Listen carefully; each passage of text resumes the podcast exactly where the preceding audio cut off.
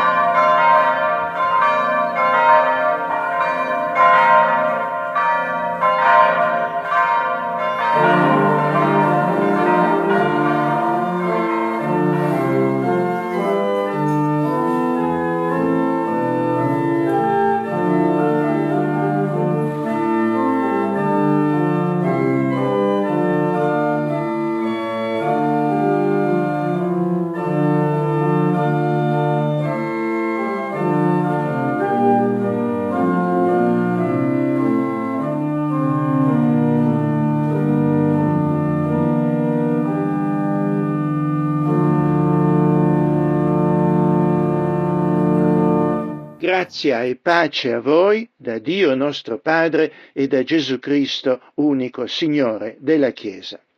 Il nostro aiuto è nel nome di Dio che in Gesù Cristo ci ha fatto conoscere la sua salvezza e la sua gloria. Amen. Nell'Eterno è la fonte della vita e per la sua luce noi vediamo la luce. La sua benignità si estende all'infinito e la sua fedeltà è eterna. Salmo 90 O Signore, tu sei stato per noi una dimora in tutte le generazioni. Prima che i monti fossero nati e che tu avessi formato la terra e il mondo, anzi da sempre e per sempre tu sei Dio. Tu fai ritornare l'uomo in polvere e dici ritornate, o figli degli uomini, poiché mille anni ai tuoi occhi sono come il giorno di ieri quando è passato, o come una vigilia nella notte. Tu li porti via come un'inondazione. Essi sono come un sogno, sono come l'erba che verdeggia la mattina. La mattina essa fiorisce e verdeggia, la sera è falciata e dissecca. Insegnaci dunque a contare i nostri giorni per ottenere un cuore savio. Ritorno, o Eterno, fino a quando? E abbi pietà dei tuoi servi. Saziaci al mattino con la tua benignità e noi esulteremo e ci rallegreremo tutti i nostri giorni. Rallegraci in proporzione ai giorni che ci hai afflitti e in compenso degli anni che abbiamo sofferto calamità. Sia manifesta la tua opera ai tuoi servi e la tua gloria ai loro figli. La grazia del Signore Dio nostro sia su di noi e rendi stabile per noi l'opera delle nostre mani. Sì, rendi stabile l'opera delle nostre mani.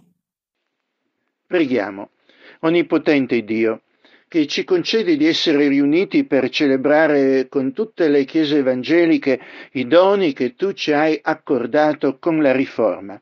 Guidaci nel nostro culto affinché possiamo adorarti in spirito e verità. Per Gesù Cristo, unico nostro Redentore. Amen.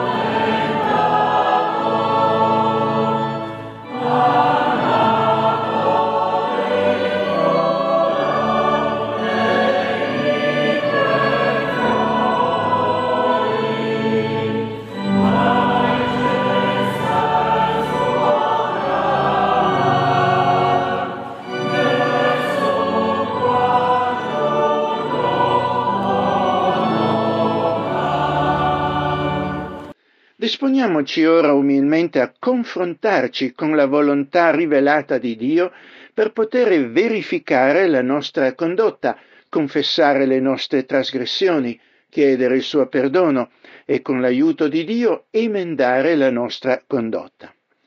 La scrittura dice bisogna ubbidire a Dio anziché agli uomini. Fratelli e sorelle, voi siete stati chiamati a libertà, è per la libertà che il Cristo ci ha affrancati. Restate dunque saldi e non vi lasciate porre di nuovo sotto il gioco della schiavitù. Se viviamo per lo Spirito, camminiamo altresì per lo Spirito. Preghiamo. Dio giusto e santo, per mezzo della tua parola sentiamo più che mai la povertà della nostra obbedienza a te e la fragilità della nostra fedeltà al tuo servizio. Ci umiliamo per la pochezza della nostra consacrazione e della nostra fede e per quanto facilmente ci sviamo dal cammino della vera libertà in Cristo per ricadere nella servitù agli idoli che ci creiamo. Signore, in questo giorno rinnova per noi il dono della tua grazia che vivifica e rendi lieti donaci la tua misericordia eh, che rende forti e accendi nei nostri cuori il vivo desiderio di amarti, di glorificarti e di servirti alla sola gloria del tuo santo nome, per Gesù Cristo, nostro Redentore.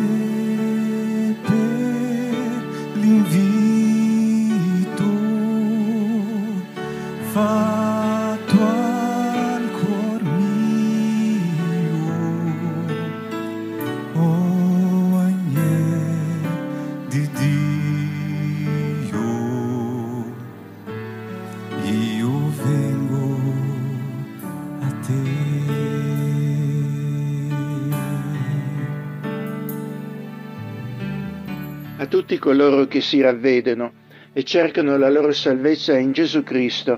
La parola di Dio dichiara c'è un solo Dio e un solo mediatore tra Dio e gli uomini, Gesù Cristo uomo, il quale ha dato se stesso in riscatto per tutti noi. Il dono di Dio è la vita eterna in Gesù Cristo nostro Signore. Benedetto sia il Dio, Padre del nostro Signore Gesù Cristo, in cui abbiamo la redenzione e la remissione dei peccati. Fondandoci su queste dichiarazioni, noi diamo l'assicurazione del perdono divino e della vita eterna in Gesù Cristo. Amen.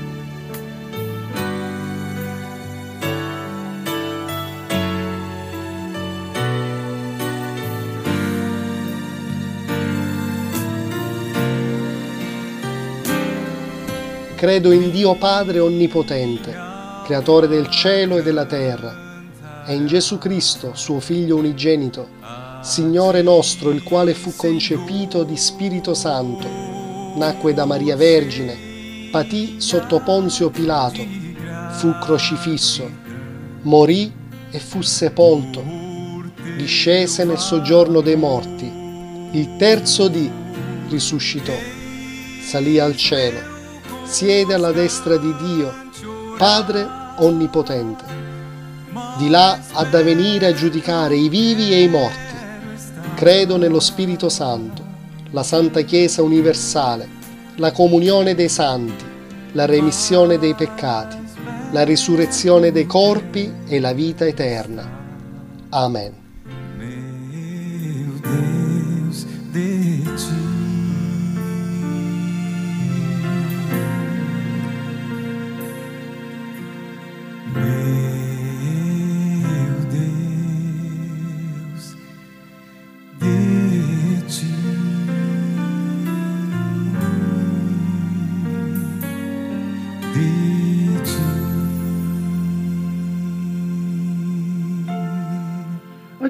Possiamo ancora godere della testimonianza, dell'esperienza e dell'insegnamento di eminenti uomini di fede di cui ci parla la Bibbia, come Mosè e l'Apostolo Paolo, ma anche sicuramente di donne.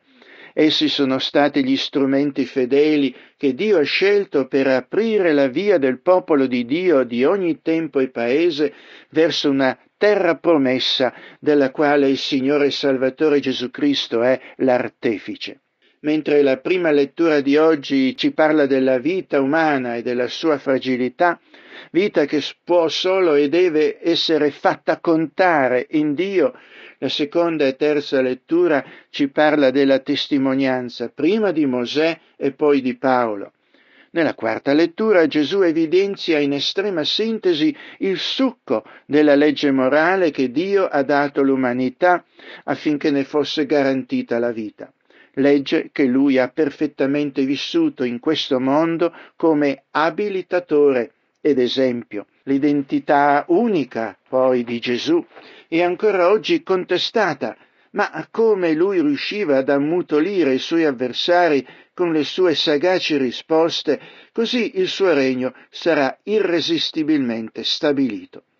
Come suoi discepoli già lavoriamo per godere di quel regno vittorioso, le sue primizie.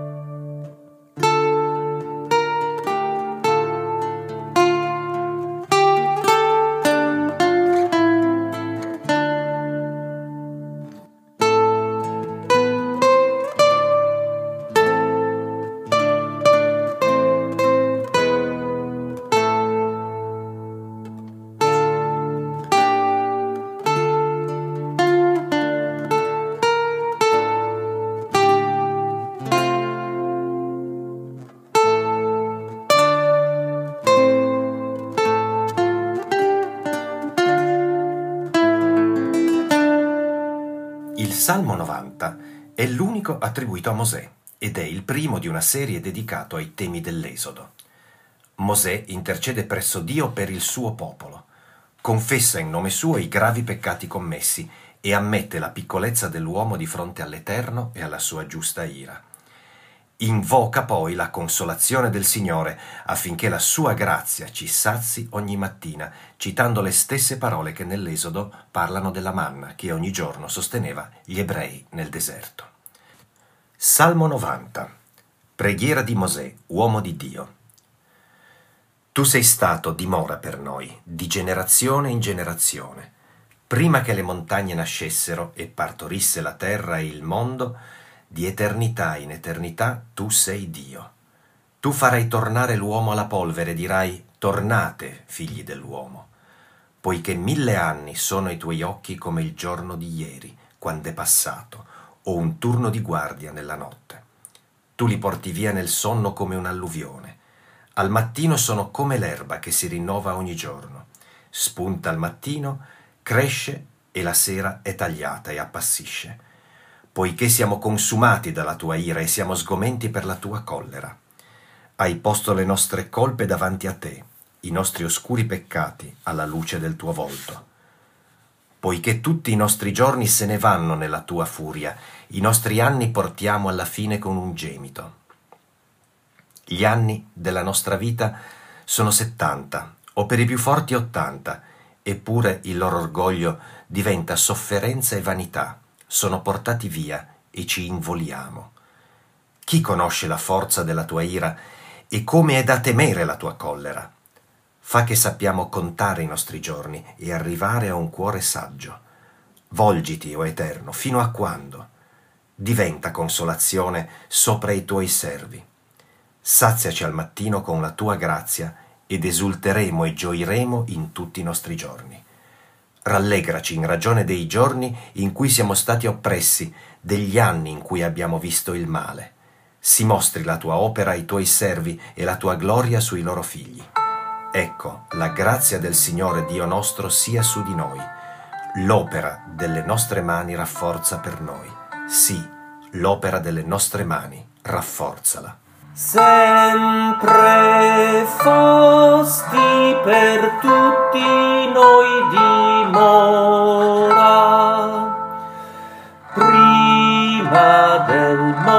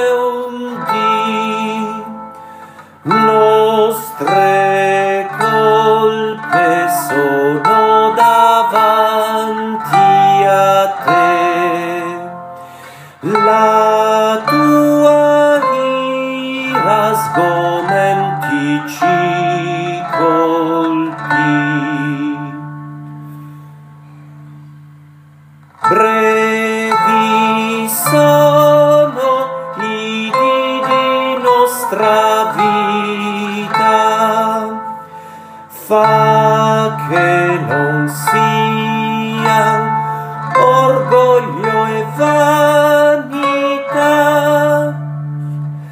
La tua saggezza insegna al nostro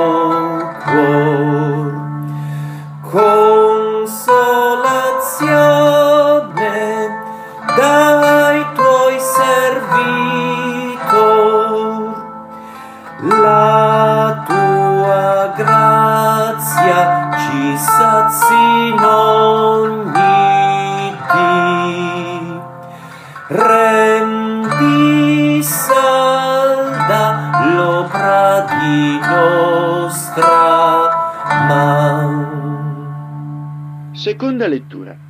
La morte del grande Mosè. La lunga e avventurosa vita di Mosè giunge al termine.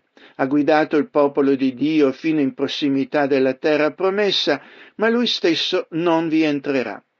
La vede solo da lontano, dall'alto di un monte. Condurlo in essa sarà compito di Giosuè, al quale Mosè ha fatto parte dello spirito che lo conduceva e gli dava forza. Non sarebbe più sorto un profeta simile a Mosè, strumento di grandi meraviglie, solo però il Messia avrebbe compiuto tutto ciò che i grandi di Israele ne avevano posto le basi e prefigurato. Come dice la lettera agli ebrei, tutti costoro sono morti nella fede senza aver ricevuto le cose promesse, ma, vedutele da lontano, esse ne furono persuasi e le accolsero con gioia, confessando di essere forestieri e pellegrini sulla terra. Poi Mosè salì dalle pianure di Moab sul monte Nebo, in vetta al Pisga, che è sulla sponda opposta a Gerico, e l'Eterno gli fece vedere tutto il paese di Galaad fino a Dan, tutto Neftali, il paese di Efraim e di Manasse, tutto il paese di Giuda fino al mare occidentale, il Negev e la pianura della valle di Gerico, città delle palme, fino a Tsoar. L'Eterno gli disse, questo è il paese che ho promesso con giuramento ad Abramo, a Isacco e a Giacobbe, dicendo, io lo darò alla tua discendenza. Io te l'ho fatto vedere con i tuoi occhi, ma tu non vi entrerai. Così Mosè, servo dell'Eterno, morì là nel paese di Moab, secondo la parola dell'Eterno. E l'Eterno lo seppellì nella valle del paese di Moab, di fronte a Bet Peor, e nessuno ha conosciuto fino ad oggi il luogo della sua tomba. Or Mosè aveva centovent'anni quando morì. La sua vista non si era indebolita e il suo vigore non era venuto meno. E i figli di Israele lo piansero nelle pianure di Moab per trenta giorni. Poi i giorni di lutto e di pianto per Mosè terminarono. Allora Giosuè, figlio di Nun, fu ripieno dello spirito di sapienza, perché Mosè aveva imposto le sue mani su di lui. Così i figli di Israele gli ubbidirono e fecero come l'Eterno aveva comandato a Mosè. Non è più sorto in Israele un profeta simile a Mosè che l'Eterno conosceva faccia a faccia in tutti i segni e prodigi che l'Eterno lo mandò a fare nel paese d'Egitto, davanti a Faraone, davanti a tutti i suoi servi e in tutto il suo paese, in tutta quella grande potenza e in tutte le cose grandi e tremende che Mosè compì davanti agli occhi di tutto Israele.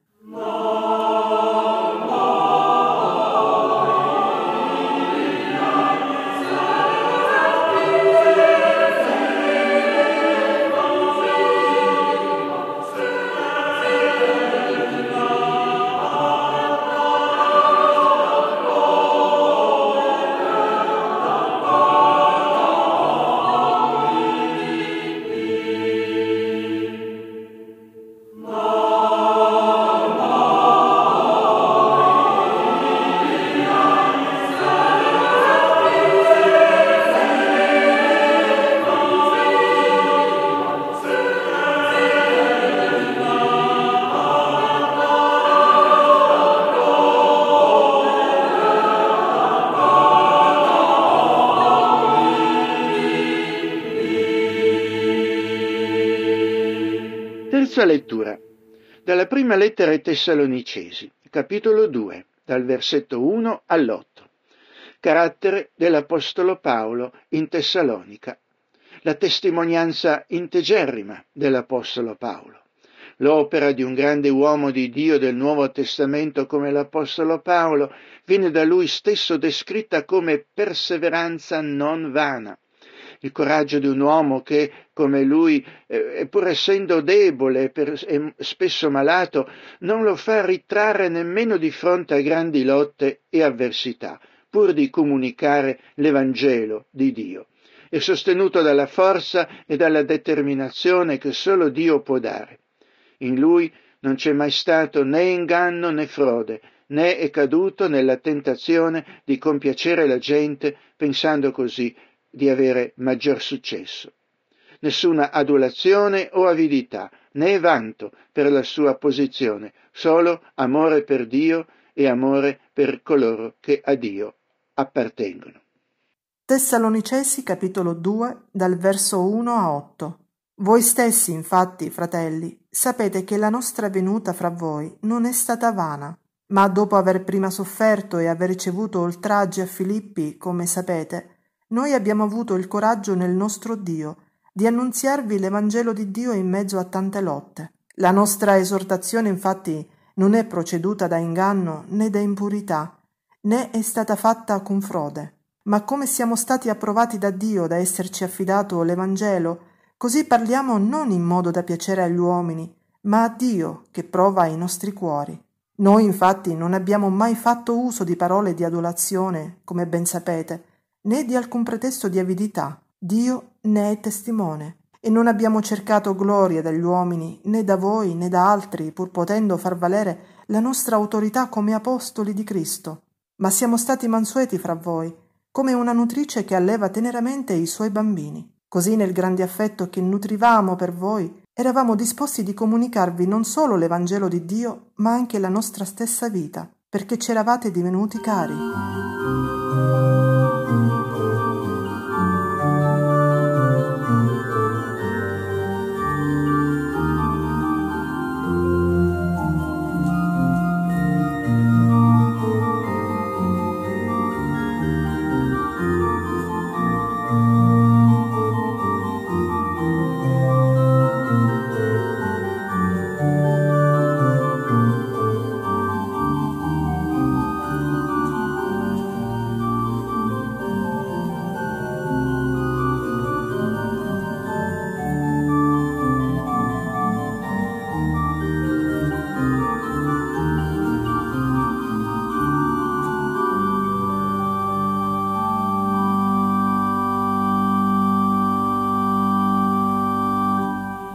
Quarta lettura di oggi, Matteo al capitolo 22 del versetto 34, il Salvatore Gesù Cristo fa la massima sintesi della legge morale che Dio ha dato all'umanità affinché ne fosse garantita la vita.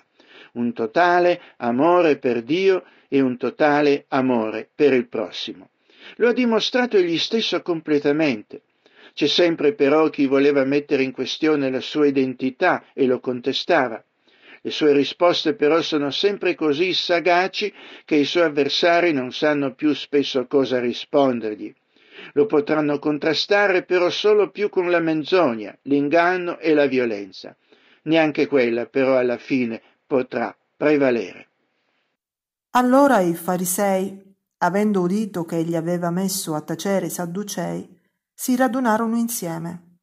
E uno di loro, dottore della legge, lo interrogò per metterlo alla prova dicendo Maestro, qual è il grande comandamento della legge? E Gesù gli disse Ama il Signore Dio tuo con tutto il tuo cuore, con tutta la tua anima e con tutta la tua mente. Questo è il primo e il grande comandamento. E il secondo simile a questo è Ama il tuo prossimo come te stesso. Da questi due comandamenti dipendono tutta la legge e i profeti. Ora, essendo i farisei riuniti, Gesù chiese loro e dicendo, Che ve ne pare del Cristo? Di chi è figlio? Essi gli dissero, Di Davide. Egli disse loro, Come mai dunque Davide per lo Spirito lo chiama Signore dicendo, Il Signore ha detto al mio Signore, Siedi alla mia destra finché io abbia posto i tuoi nemici come sgabello dei tuoi piedi? Se dunque Davide lo chiama Signore, come può essere suo figlio? Ma nessuno era in grado di rispondergli alcuna parola, e da quel giorno nessuno osò più interrogarlo.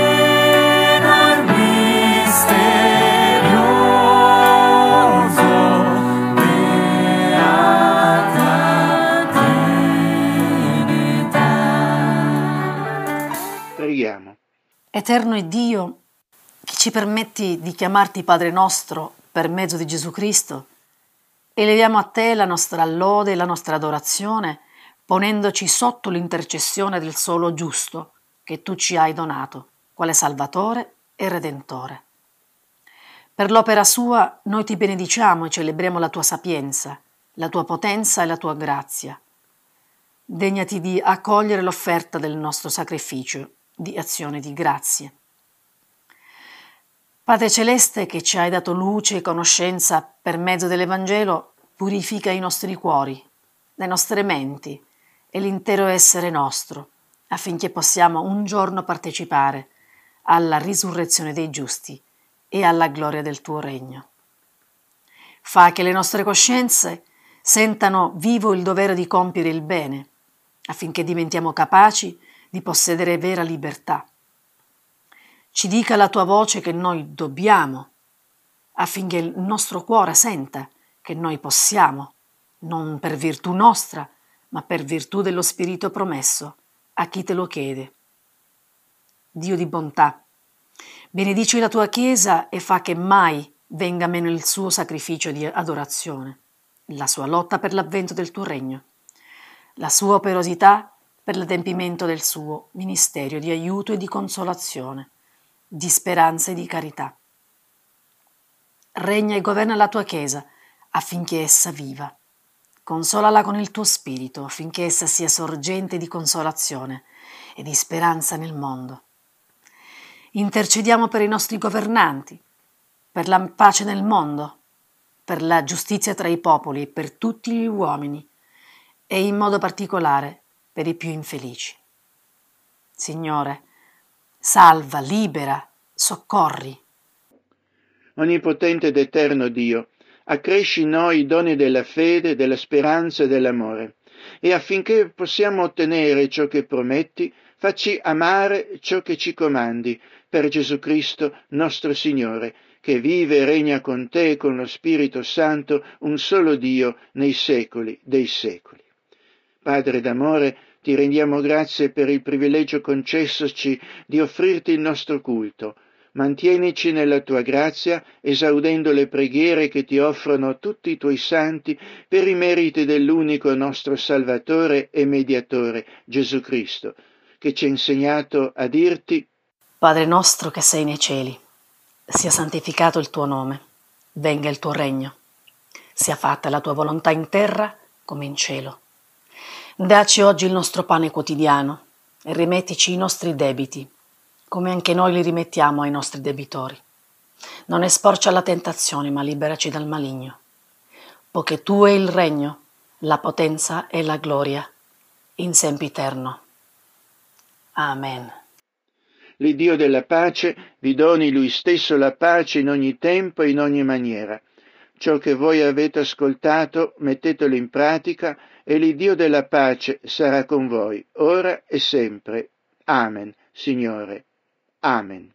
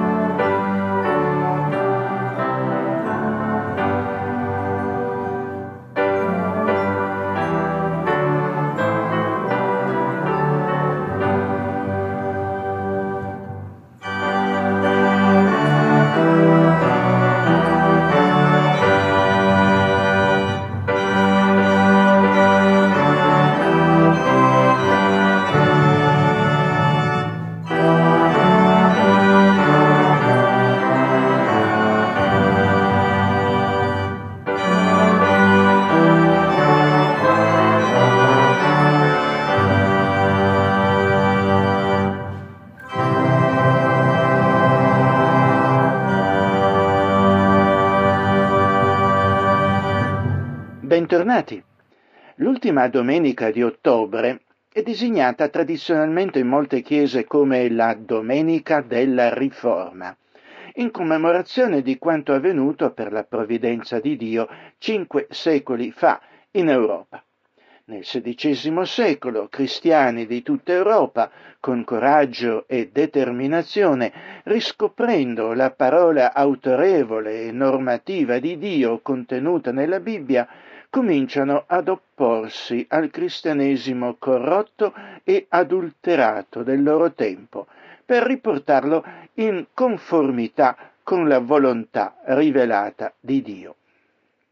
Condotta come suoi esponenti più famosi da Martin Lutero, Ulrico Zwingli e Giovanni Calvino, i nomi più noti della Riforma, ma anche per noi da riformatori italiani come Piermartire Vermigli, Vergerio e diversi altri. Le chiese e i cristiani eh, della Riforma si separano dagli errori del cattolicesimo romano dominante e danno inizio a ciò che oggi conosciamo come il protestantesimo. Non si tratta di una nuova religione, ma della riscoperta del cristianesimo puro e semplice, liberato dalle scorie che secoli di tradizioni alienanti e varie interferenze avevano accumulato su di esso.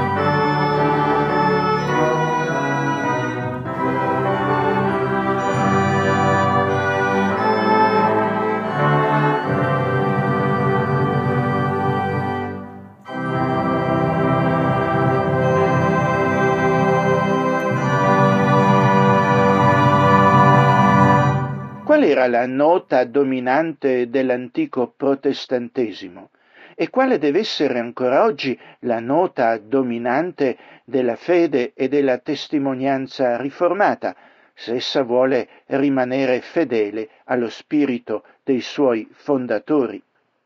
Si tratta della nota dominante di tutto ciò che traspare dalla stessa Bibbia e vorrei che la scoprissimo insieme a partire da un brano del libro dell'Apocalisse al capitolo 7. Giovanni, autore di questo libro, vede profeticamente ciò che accadrà in cielo quando finalmente tutto il popolo di Dio sarà riunito davanti a Dio per glorificarlo e per godere per sempre della sua presenza. Dopo queste cose vidi all'improvviso una folla immensa che nessuno poteva contare, di tutte le nazioni, tribù, popoli e lingue, che stava in piedi davanti al trono e davanti all'agnello. Indossavano vesti bianche e avevano delle palme nelle loro mani. E si gridavano a gran voce La salvezza al nostro Dio che siede sul trono e all'agnello e tutti gli angeli stavano in piedi intorno al trono, agli anziani e ai quattro esseri viventi. e si prostrarono con le loro facce a terra davanti al trono e adorarono Dio dicendo Amen. La benedizione, la gloria, la sapienza, il ringraziamento, l'onore, la potenza e la forza al nostro Dio nei secoli dei secoli. Amen.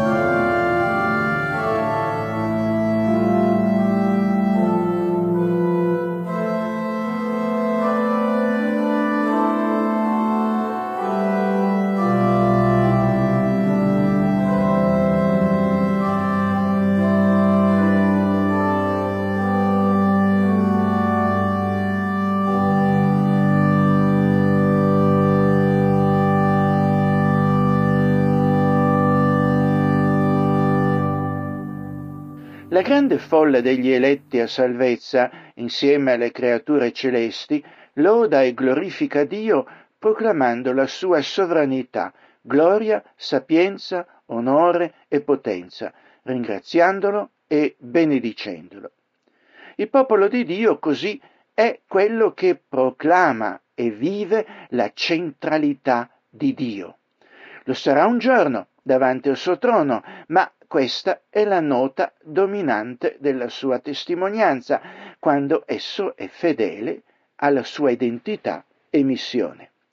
Dio al centro di ogni cosa. Dio, il Dio vero e vivente, il Dio di Abramo, Isacco e Giacobbe, quello che si è rivelato in Gesù Cristo, colui che regge e determina ogni cosa, Dio al quale va ogni onore e gloria per sempre, mentre essenza stessa del peccato è l'autoglorificazione umana, la pretesa della creatura umana di essere autonoma, autosufficiente, autodeterminante, unica misura di se stessa, essenza stessa della religione che Dio gradisce, è il riconoscimento della centralità di Dio, la sua presenza attiva, sovranità, volere, autorità normativa su ogni cosa. Il popolo che a Dio è fedele assume come elemento e criterio determinante di tutto il suo essere e condotta Dio e la sua volontà sovrana espressa dalla rivelazione biblica. Questa è stata e deve essere ancora la nota dominante di ciò che va sotto il nome di cristianesimo protestante. Ma evidentemente questo è il cristianesimo. Non c'è altro cristianesimo che quello che pone Dio al centro e eh, intende essere fedele alla sua volontà rivelata. Dio al centro di ogni cosa, il teocentrismo. Questo deve essere particolarmente sottolineato oggi, dove regna sovrano e svergognato l'antropocentrismo, nelle sue varie forme, l'umanesimo ateo, il materialismo, il naturalismo scientifico, il razionalismo, l'umanesimo religioso e la religione corrotta, dove Dio viene asservito al volere e all'operare arrogante dell'essere umano. Mentre l'umanesimo, eh, anzi bisognerebbe forse dire più che umanesimo, umanismo, eh, perché sono due cose diverse, parla solo di diritti umani, vanificandoli perché privi del punto di riferimento determinante di Dio. La riforma protestante rivendica i legittimi diritti e la sovranità assoluta di Dio. I riformatori proclamavano come Dio non fosse un ozioso spettatore dell'arbitrio umano, ma il protagonista attivo in ogni aspetto della natura e delle attività umane. Colui che ti protegge non sonnecchierà, dice il Salmo 121. Essi insegnavano, eh, come faceva l'Apostolo Paolo, che in lui viviamo, ci muoviamo e siamo. Essi erano sicuri che Dio governa sovranamente sulla sua creazione e che ogni cosa avviene secondo i progetti e decreti di Dio, perché tutto avviene secondo il proponimento di colui che opera tutte le cose secondo il consiglio della sua volontà. Questo in Efesini 1:11. Il creatore di ogni cosa ha diritto di fare ciò che egli vuole con le sue creature, esseri umani compresi. I riformatori credevano non solo che ne avesse il diritto, ma che di fatto egli esercita la sua volontà in modo giusto e retto. Come dice il libro di Daniele, tutti gli abitanti della terra davanti a lui sono considerati come un nulla ed egli agisce come vuole con l'esercito del cielo e con gli abitanti della terra. Nessuno può fermare la sua mano o dirgli che cosa fai. La sua sovranità viene realizzata, la sovranità di Dio, in modo particolare nella salvezza degli eletti dalla maledizione del peccato. Gli insegnamenti del riformatore Giovanni Calvino mettevano in rilievo la dottrina biblica della sovranità di Dio e la sua opera è spesso riassunta, almeno da per quanto riguarda la soteriologia, cioè la dottrina della salvezza, in quelli che più tardi saranno definiti come i cinque punti del calvinismo. Calvino, abbassando la cresta dell'arroganza umana, torna a ribadire la dottrina biblica della depravazione totale dell'essere umano. L'essere umano è così radicalmente contaminato dal peccato da non essere assolutamente in grado né di fare alcunché che possa essere gradito a Dio e non è in grado di liberarsi dalla maledizione del peccato che lo, che lo condanna. Non ama e non può autenticamente amare Dio, non può produrre alcun autentico ravvedimento e fede non può in alcun modo guadagnarsi la salvezza né in tutto né in parte. L'essere umano è di fatto spiritualmente morto. Soltanto l'iniziativa sovrana di Dio, l'elezione a salvezza, può ridargli vita spirituale, farlo cioè rinascere, affinché si ravveda, si affidi al Salvatore Gesù Cristo e viva una vita a Dio gradita. È Dio infatti che nella massa perduta dell'umanità decide sovranamente di chiamare un determinato numero di creature umane a salvezza accordando loro grazia e liberandole dalla condanna che giustamente esse meriterebbero a causa del loro peccato e ribellione a Dio. L'opera del Salvatore Gesù Cristo non ha quindi valenza universale, ma è diretta esclusivamente a salvare coloro a cui Dio decise dall'eternità di accordare grazia e salvezza, e quindi redenzione limitata. Coloro poi che Dio ha eletto a salvezza verranno sicuramente a Lui, la grazia irresistibile, e persevereranno fedeli fino alla fine, perché così sostenuti dalla stessa opera sovrana di Dio, la perseveranza dei santi. Le dottrine della sovranità e della grazia di Dio sono particolarmente scandalose ed offensive per la mentalità moderna, imbevuta com'è di antropocentrismo e di umanismo. Ma proprio in questo sta la provocazione, lo scandalo e la protesta della fede riformata autentica e la sua permanente rilevanza e validità. Cinque secoli fa i riformatori cercarono di abbassare l'arroganza umana e di esaltare Dio. Questo obiettivo è stato portato avanti sin dall'inizio del tempo fino ad ora da coloro che desideravano conoscere l'Eterno, il Dio dell'universo. Le chiese riformate autentiche credono che il timore dell'Eterno è il principio della sapienza e la conoscenza del Santo è l'intelligenza. Proverbi 9 10. Esse desiderano comunicare la parola di Dio secondo l'esortazione biblica, predica la parola, insisti a tempo e fuori di tempo, riprendi, rimprovera, esorta con ogni pazienza e dottrina.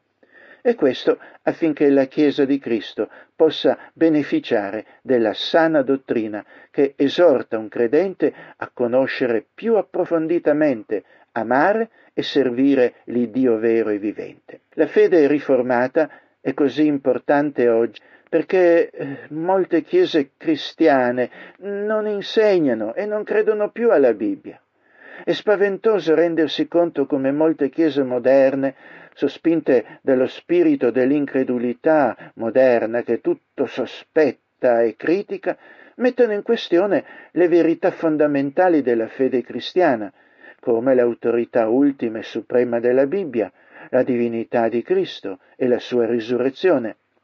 Non si può dire semplicemente, beh, non importa ciò in cui credi, è importante credere in qualcosa. Ciò in cui uno crede è molto importante e determina tutto ciò che tu sei, dici e fai. Degli abitanti dell'antica Berea che avevano ricevuto la predicazione apostolica, il libro degli Atti dice erano di sentimenti più nobili di quelli di Tessalonica e ricevettero la parola, la parola di Dio, con tutta prontezza, esaminando ogni giorno le scritture per vedere se queste cose stavano così.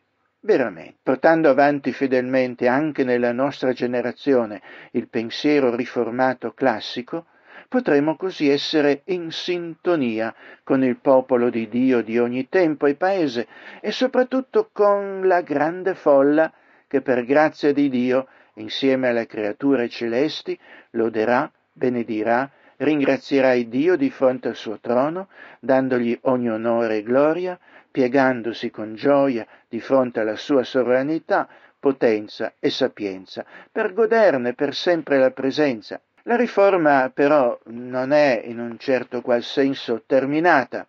Ancora oggi i cristiani che riscoprono la parola autorevole e normativa di Dio, che non può essere cambiata o aggiornata, devono continuare ad opporsi con coraggio e determinazione al cristianesimo corrotto e adulterato del loro tempo, qualunque sia la forma che assume, per riportarlo alla conformità con la volontà rivelata di Dio. Solo un cristianesimo libero da scorie e corruzioni può sostenere l'impatto con le concezioni del mondo e della vita oggi in competizione l'una con l'altra e vittoriosamente persuadere che la via del Dio vero e vivente è l'unica che possa essere costruttiva e di autentico progresso per l'umanità.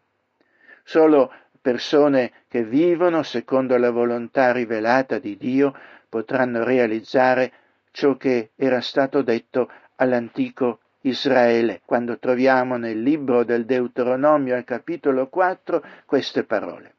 Ora dunque Israele, da ascolto alle leggi e alle prescrizioni che io vi insegno, perché le mettiate in pratica, affinché viviate ed entriate in possesso del paese che l'Eterno, l'Iddio dei vostri padri, vi dà non aggiungerete nulla a ciò che io vi comando, e non ne toglierete nulla, ma osserverete i comandamenti dell'Eterno Dio vostro, che io vi prescrivo. Gli occhi vostri videro ciò che l'Eterno fece nel caso di Baal Peor, come l'Eterno, il tuo Dio, distrusse di mezzo a te tutti quelli che erano andati dietro a Baal Peor. Ma a voi che vi teneste stretti all'Eterno, all'Iddio vostro, siete oggi tutti in vita. Ecco, io vi ho insegnato leggi e prescrizioni come l'Eterno, l'Iddio mio, mi ha ordinato, affinché le mettiate in pratica nel paese nel quale state per entrare, per prenderne possesso. Le osserverete dunque e le metterete in pratica, poiché quella sarà la vostra sapienza e la vostra intelligenza agli occhi dei popoli, i quali, udendo parlare di tutte queste leggi, diranno questa grande nazione è il solo popolo savio e intelligente. Qual è difatti la gran nazione alla quale la divinità sia così vicina come l'Eterno? L'Iddio nostro è vicino a noi ogni volta che l'invochiamo? Già, e il versetto 8 di questo testo termina dicendo qual è la più grande nazione che abbia leggi e prescrizioni giuste com'è tutta questa legge che io vi espongo oggi? Che il Dio conceda a tutti noi e voi di apprezzare e vivere la legge buona e giusta del Signore in comunione con Lui attraverso l'opera della, del Salvatore Gesù Cristo.